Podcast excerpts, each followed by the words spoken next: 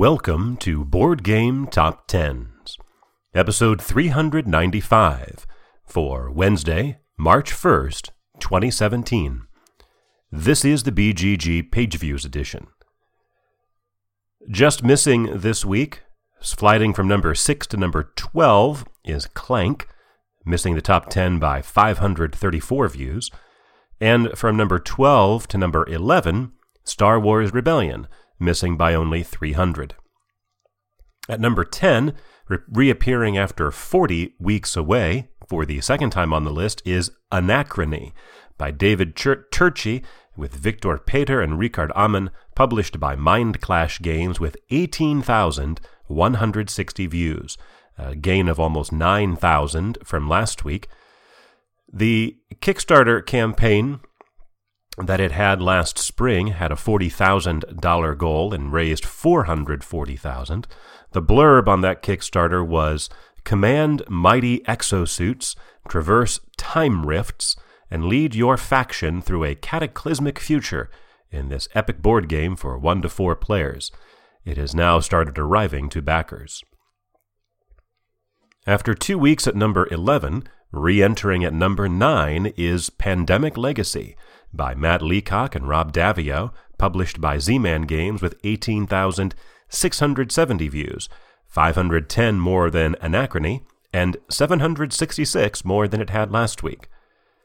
This is Pandemic Legacy's 58th appearance on the top 10 list, which moves it past Terra Mystica for number 5 on the most weeks list. Next up, at number 4 on that list, is Star Trek Attack Wing with 62 weeks.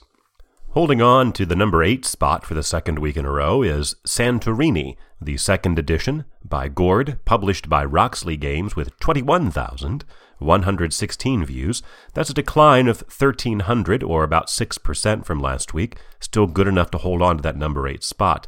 It beats out Pandemic Legacy by about 2,500.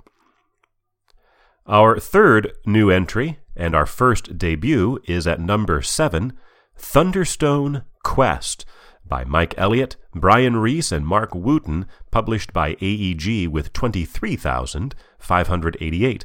It's a gain of about 7,000 from last week when it was number 13, and is about 2,400 more than Santorini.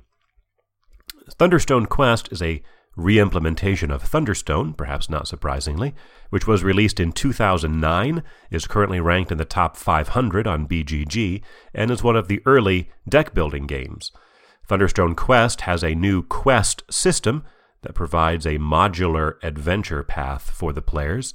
It is on Kickstarter with a $50,000 goal, currently has $283,000 pledged. Sliding back a spot to number 6 is Kingdom Death Monster by Adam Poots, published by Kingdom Death with 23,675, or a mere 87 views more than Thunderstone Quest, and down well over 4,000 from last week. This is Kingdom Death Monster's 46th week on the countdown, which passes it for the second edition of Descent for number 10 on the most weeks list. Two weeks ago at number 4, last week at number 9, now back up to number 5 is Terraforming Mars by Jacob Fryxelius, published by Stronghold Games with 27,331. That's a 5,000 view increase and uh, 3,700 more than Kingdom Death Monster. Our highest new entry and our second debut is at number 4 Empires of the Void 2 by Ryan Laukat, published by Red Raven Games with 29,731, or exactly 2,400 more than Terraforming Mars.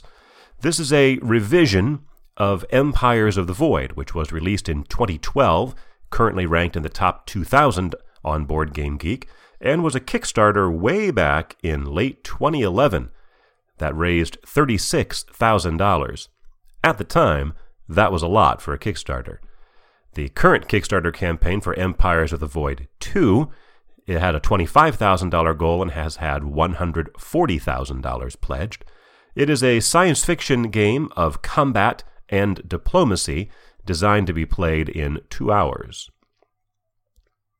Climbing one spot to number three is Scythe by Jamey Stegmaier and Alan Stone, published by Stonemaier Games, with 37,885, or over 8,000 more than Empires of the Void 2. That's almost 2,000 more than it had last week, or a nice 5.5% increase. At number two, for the second week in a row, is Arkham Horror, the card game, by Nate French and Matthew Newman, published by Fantasy Flight Games with 41,044 views. That is a gain of only 265 from last week, or 0.6%, but is sub- substantially ahead of Scythe by over 3,000. This is the eighth time now that Arkham Horror the card game has been the number two game for a week. And for the last time, it was not second, third, or fourth. It's been hovering in those three positions. You have to go all the way back to November 16th and 23rd of last year, when it was number one. And to see the last time it was not actually in the top four, you have to go all the way back to October 26th. But at number one, for the fifth week in a row and the sixth time overall, it is Gloomhaven by Isaac Childress, published by Cephalofair Games, with 143,062 views. That's 102,000 more than Arkham Horror and 15,000 more than it had last week, a 12% increase. Gloomhaven becomes the 10th different game to have six weeks or more at number one, and only the seventh to have five consecutive weeks at number one. That mark of 143,000 gives it number two on the most views list, and not that far off from number one, Mechs vs. Minions, which is at 151,000, close to 152. Its performances from the last four weeks now, going back to February 8th, 131,000, 129,000, 128,000, and now 143,000 as it slots in positions 2 through 5 on the most views list.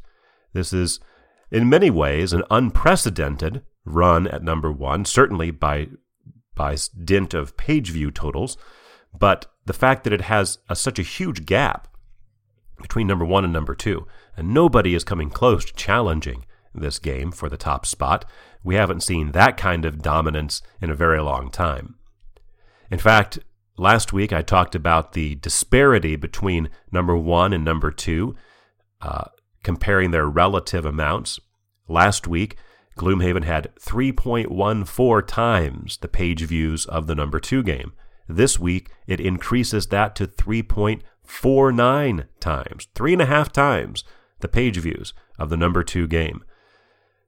Another way to compare this sort of uh, outlier accomplishment, I've also looked at the number one compared to the number 10 game in the past. Now, last week, compared to the number 10 game, Gloomhaven only had only six times the number of views. The previous, the record for that is Marvel Dice Masters. When it was number one, it hit its peak.